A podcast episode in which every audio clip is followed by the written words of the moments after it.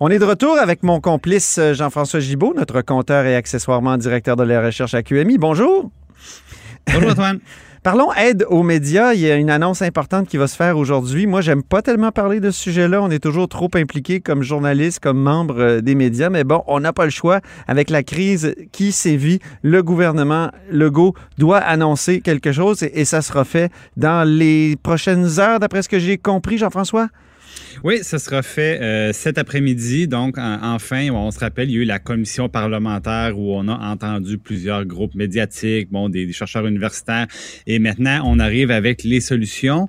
Euh, bon, euh, disons-le, pas très original parce que euh, on, arrive avec des mesures qui sont soit déjà en place ou qu'on bonifie ou qui sont des qui sont des mesures d'inspiration fédérale, mais quand même, au moins, on agit et on agit tout de suite et même on agit rétroactivement. Donc, ça va être une, bouffée d'air pour plusieurs, euh, pour plusieurs médias. Essentiellement, Antoine, euh, trois mesures. Euh, ce qui va arriver, c'est que tous les employés qui produisent des contenus originaux, évidemment les journalistes, par exemple les, caméramans, les gens qui vont travailler sur le contenu numérique, à ce moment-là, on va venir rembourser 35% de leur salaire et évidemment, on met un maximum, donc un salaire maximum de 75 000 Et ça, c'est la principale mesure. Donc, ça ressemble beaucoup à ce que le gouvernement fédéral fait déjà, mais on, on est deux fois plus généreux, si on veut, sur le montant qu'on peut aller chercher de, cette façon-là par journaliste. Ce que ça veut dire précisément, c'est quoi? On peut ben, aller, le, le, média va pouvoir aller chercher une partie du revenu à Ottawa, puis une partie à Québec. Donc, euh, la personne va être à l'emploi au fond des deux gouvernements, c'est ça? Ben, pas à l'emploi des deux gouvernements. Non, non, pas à l'emploi, mais, je veux dire, son salaire va être payé va être payé en partie par les deux gouvernements. Et ce qui est intéressant. Un peu comme chez Ubisoft. oui. Mais ce qui est intéressant, je pense, Antoine, c'est que c'est un incitatif pour les entreprises à mettre de l'argent dans leurs ressources humaines, à mettre de l'argent dans les journalistes, dans les producteurs de contenu, plutôt qu'à mettre de l'argent ailleurs pour tenter de se diversifier, de faire de l'argent autrement. Donc, au moins, le message est le bon pour avoir des, des gens qui vont produire de l'information euh, avec une belle, une belle diversité là-dedans. Euh, donc, ça, de, de ce point de vue-là, l'effet est intéressant. Euh, sinon, évidemment, les journaux, euh, il y a encore beaucoup de journaux à papier. On sait souvent, on les lit, après ça, ça se termine dans le bac bleu. Et euh, la cueillette sélective au Québec, ça fonctionne comme ça, c'est-à-dire qu'on vient cotiser les entreprises en fonction de la quantité de leurs produits qu'on retrouve dans les bacs bleus. Et là, des journaux, donc, c'est une part importante du recyclage. Et le gouvernement du Québec dit aux, aux journaux d'information, mais je vais payer la cotisation à votre place. Donc, ça, c'est intéressant aussi. C'est quand même plus de 6 millions de dollars. C'est réclamé depuis longtemps. Moi, je me souviens quand j'étais au Devoir, euh, Brian Miles déjà le, réclamait dans le temps, le directeur du Devoir, oui. Puis bon, il y, avait une série de mesures là, sur lesquelles je ne reviendrai pas, qui étaient déjà existantes, mais qu'on vient tout simplement prolonger parce qu'elle avait une date, une date de fin. Mais essentiellement, les deux grosses mesures, donc, c'est payer une partie du salaire des, euh, des employés des salles de nouvelles et des producteurs de, de contenus originaux et euh, payer la cotisation pour le recyclage des, des journaux. Et ça, tout ça, c'est rétroactif au début de l'année 2019. Donc, ah ça oui? de l'argent disponible rapidement. Oui, ça aussi, c'est très bien.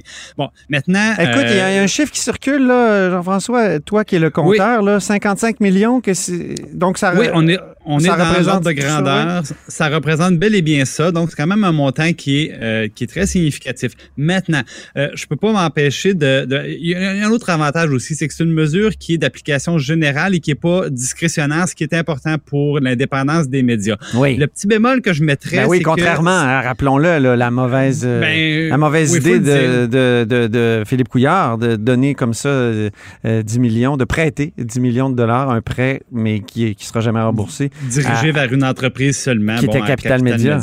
Voilà. on n'est pas, on, pas là-dedans du tout. Maintenant, ma, critique serait celle-ci. C'est un beau gros plaster. Ça demeure un plaster et on ne soigne pas le véritable mal. Ce que je veux dire, c'est que la cause de ces problèmes-là, la principale cause, c'est que les revenus de publicité s'en vont vers les géants de l'électronique, vers les Facebook, vers les Google, ainsi de suite, pourquoi? Parce qu'ils rejoignent beaucoup de monde et sont capables de, faire un ciblage microscopique de l'audience. Donc, si je suis une compagnie qui vend des chaussures, je suis capable de m'adresser à 50 000 coureurs, par exemple. Je m'adresse pas à des personnes qui courent pas du tout. Et en tout cas, tu t'adresses à moi, ça, c'est certain. Ben, je m'adresse à Antoine qui court beaucoup. Mais donc, ce qu'on On n'a pas là-dedans de, de, mesures pour rétablir l'équité. Quand je parle d'équité, c'est qu'on le sait, les géants du web, souvent, bon, on ne paye pas d'impôts au Québec. Euh, longtemps, on ne les a pas taxés. Euh, il y a plusieurs règles comme ça qui sont pas les mêmes. C'est-à-dire qu'ils ne percevaient pas les taxes, oui. Oui, ben oui, il n'y avait pas de taxes, par mhm. exemple, si, si, puis même encore, c'est pas réglé complètement. Ah Donc, quand on dit les impôts, il n'y a pas de facture, les taxes, il n'y a pas de facture, ben c'est sûr qu'on est capable d'avoir des prix, des prix plus intéressants.